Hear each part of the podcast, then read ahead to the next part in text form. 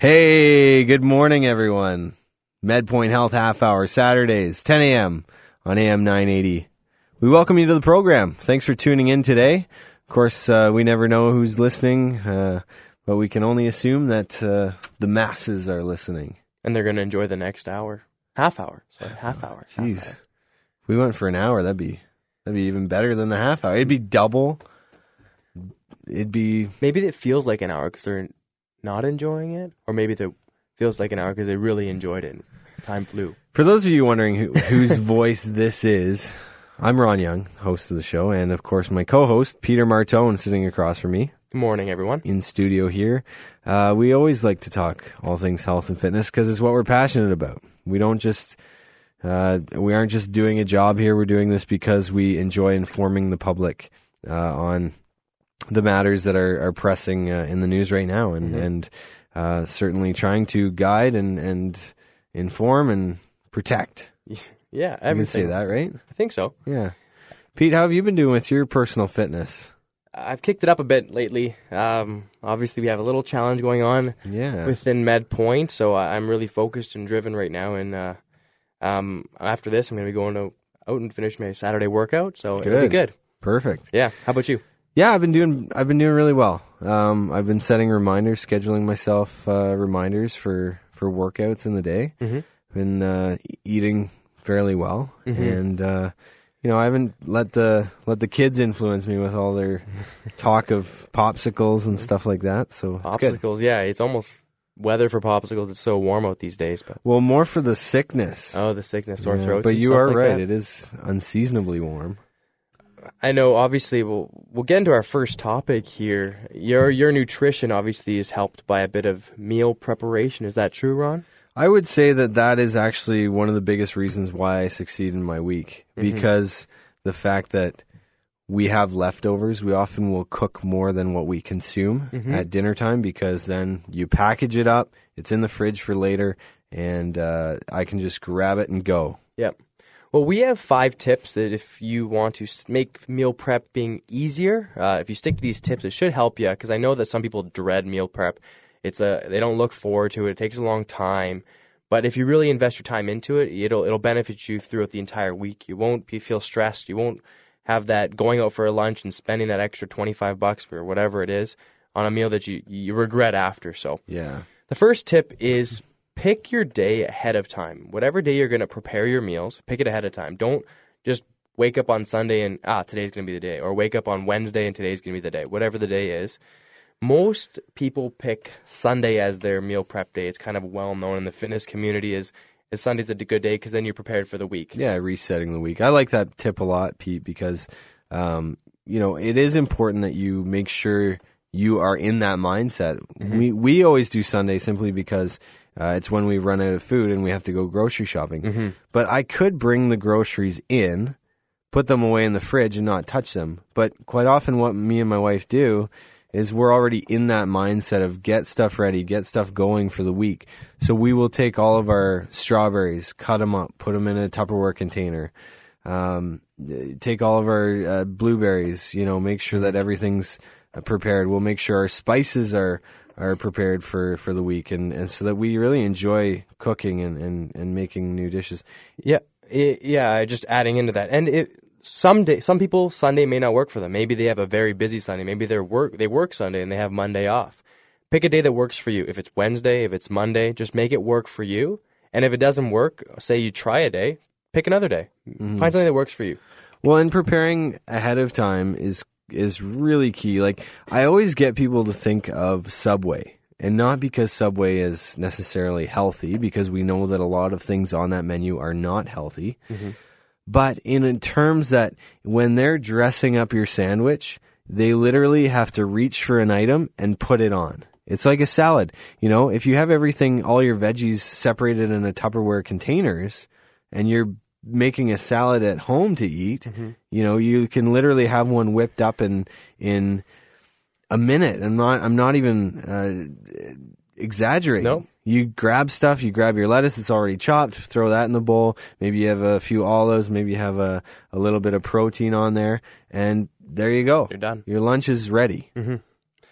Tip number two: know the numbers. So as you after you pick your day, plan ahead. Make sure you know how many meals you need to make for that that week.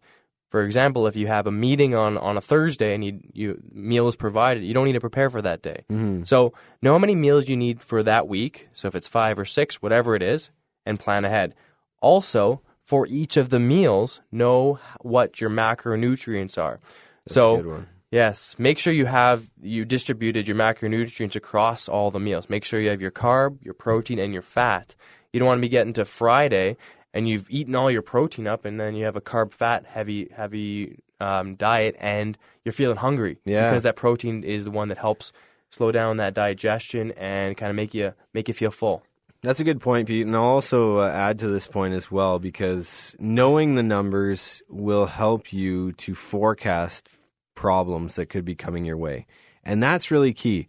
If I say I am only going to eat out at a restaurant or grab my lunch uh, one day out of the week, if I've already done that on Tuesday, then I need to be constantly reminded look, you've already treated yourself to one meal out.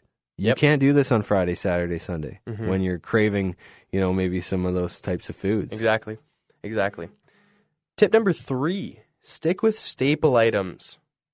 Um, save the decadence for fresh meals. If you're gonna cook a fancy meal and put that in your lunch, it's never gonna taste as good as it when it's fresh. If you stick to staple items um, like chicken breast or oats or nuts like almonds, walnuts, pecans, they last a little bit longer and they taste um, good. You know, it, it's not like a wilted salad or a, a or a filet mignon that's not warm. It, it- stick with the staple items. It makes it easier on you first of all, and the food will taste just as good the next day. That's true, and and you know I've really gotten into a phase where I am experimenting, as I said earlier in the show, with a lot of different spices and stuff. My wife and I have been making a couple curries, just just experimenting with new dishes, keeping things interesting, keeping things fresh, and uh, you know it, it is really a joy to to try out new new recipes and stuff like that. Uh, but if you keep those staple items in your refrigerator, you can you there's hundreds of ways that you can cook a chicken. Exactly. Hundreds of ways Exactly. that you can you know manipulate quinoa in a in a bowl and and add stuff to it. Mm-hmm. It's cool. Next tip, tip number four. We talked about this obviously, or referred to it in tip number one, but it it's just go grocery shopping. It may seem obvious, but some people that just rely on the leftovers from the wheel, the meal before or the meal last week, you're going to end up running out. You're going to end up eating a food that may not be as good as on Friday that it was on Monday, um, and you're going to be forced to maybe if you don't have enough food um, go to that protein powder, and that protein powder gets expensive. You're going to have that every single day for lunch, and you you need that whole food. You need that whole food in your diet, and relying on the protein may be good once in a while, but even the, eating that whole food would be de- definitely better, uh, Yeah. better selection. And just a tip for people: there are lots of uh, times that we will. Uh, go to Costco versus the regular grocery store for stuff, you know, just to And- save money and stock up. And the final tip before the break: um, invest in a cooler or insulated bag. We want your food to stay fresh, uh, cold, um, and eliminate all the bacteria or foodborne illnesses that could arise if you're bringing a, a hard-boiled egg or you're bringing a, a chicken breast that's sitting warm for five hours before you actually get to it. Yeah, And unless you have a fridge at work, but you I don't mean, want it to break open in your backpack either. That's- Exactly. that could be a whole other story. food control the food. Um, it's not an it's not a big purchase, but it's a, definitely worth the investment. Yeah, and you'll be more excited to take your lunches. Too. Exactly. So, uh, Pete, let's take a quick commercial break. Those are great tips for the listeners to to kind of think on. And uh, when we come back, we'll be talking about a lot about grip strength and that im- the importance of grip strength in your routine. Welcome back to the program. Uh, Ron Young here, uh, joined across from me, Peter Martone. Hello, hello. Um, Peter, you're welcoming a new addition to the family this weekend. Maybe, maybe. uh, yeah, we're we're going to look at a new puppy, so it, it's exciting. That's Um, awesome. Yeah, I know. I, Yeah. I'm I'm excited. I'm just smiling thinking about it. I love But- it. Sleepless nights, but it's all well worth it. Yeah. Well, you know, I wish you luck in that venture. I remember having a puppy, and we actually got our dog in October. So it was just starting to get cold. The snow was just starting to fall, and the whimpering at 3 a.m. to take him outside to go pee. Ah, I don't miss those days at all. so I wish you luck, my Thank you, thank you. Um, we wanted to talk a little bit, uh, considering it's Alzheimer's Month, Alzheimer's Awareness Month. Uh, we wanted to just bring awareness to that um, uh, disease, and uh, it, it's a type of dementia. It's a lot of people are affected by it. I know quite a few people who have Alzheimer's. I know some people who passed away, um, and and just life is just not the same because you know their the way that their thought processes are. Uh, it, it's a brain disorder that you know just kind of leaves a person as almost a shell of them for their former Former selves, self, right? yeah. So it's very sad to to watch. Obviously, the symptoms worsen over time, including loss of memory. My wife might say that I have Alzheimer's. um, changes in judgment and reasoning, difficulty performing uh, familiar tasks, and problems with language, changes in mood and behavior. And you know, we have. Uh, well, I can think of uh, at least one client uh, who. Uh, is exercising at MedPoint, trying to combat the effects of Alzheimer's, and it's it's a lot. It, it is irreversible. It is an irreversible disease, but you can certainly uh, delay the symptoms. You can certainly fight against them, uh, or if you maybe you have a family history of it and you don't want to succumb to Alzheimer's disease, you can certainly do steps now to to, Yeah. to try and. When, when I was looking into this stuff, there there's definite research out there, and they're trying to find um, not necessarily cures, or but they're trying to find why it happens, or or, or what's the triggering factor that that really start kind of initiates it early on in life, Right. or and they're also targeting this this uh, I think it's a protein that kind of. Uh, kind of exaggerates the, the disease or really is, is associated with the disease. And so we're looking into that. There's just want to know that they're, they're researching, obviously, intensely trying to find a, um, a way to kind of prevent this disease. Yeah. Well, and you have some stats here just to just to shed some light on this on this terrible disease. Yeah, so that- an estimated 564,000 Canadians are currently dealing with dementia. And by 2031, so in 15 years, it's expected to rise 66% to 930,000 people. So in just 15 years, that almost doubles. So we need to find something that can combat this this uh, irreversible disease. One of the other stats is that 10.4 billion dollars combined healthcare and out of pocket costs for dementia in Canada. wow. And that in 15 years again is rising 60% to 16.6 billion dollars. So if you just single this out as just one of the many many terrible diseases out there and the, the amount of money that's going into it just just kind of combine everything together and just think about all the costs that that they're going into battling these diseases and so it, it just shows the importance of how trying to combat it and reduce its effects on the, our population. Yeah. So Well, you think of, you think of disease that is preventable, and uh, obviously at MedPoint we do a lot of uh, prevention. That's what we that's what we preach all the time. And the fact that people just abuse their bodies with drugs, with uh, overconsumption of sugars, um, you know, a lot of people succumb to Alzheimer's disease. And uh, it is healthcare dollars that is, is very well spent, and you know, uh, people say our healthcare is free here. We all pay taxes. I mean, that's why we get such great healthcare. But looking at it overall, I want to just encourage anybody listening right now if you feel you have any sort of mental health disorder, if you feel uh, you're struggling with depression, you're struggling with, uh, uh, you know, memory loss or certain things like that, it's not a, a, a shameful thing to admit that and to seek help for it because more and more uh, we're we're taking the stigma away from this and uh, we need to make efforts to um, you know solve uh, a lot of our mental health issues uh, as, as a collective. We can only do it together. Yep. Pete, a little grip lighter str- note. Grip strength, yeah. I wanted to ask you, uh, which of your muscles did you use the most over the past hour, the past day, the past week?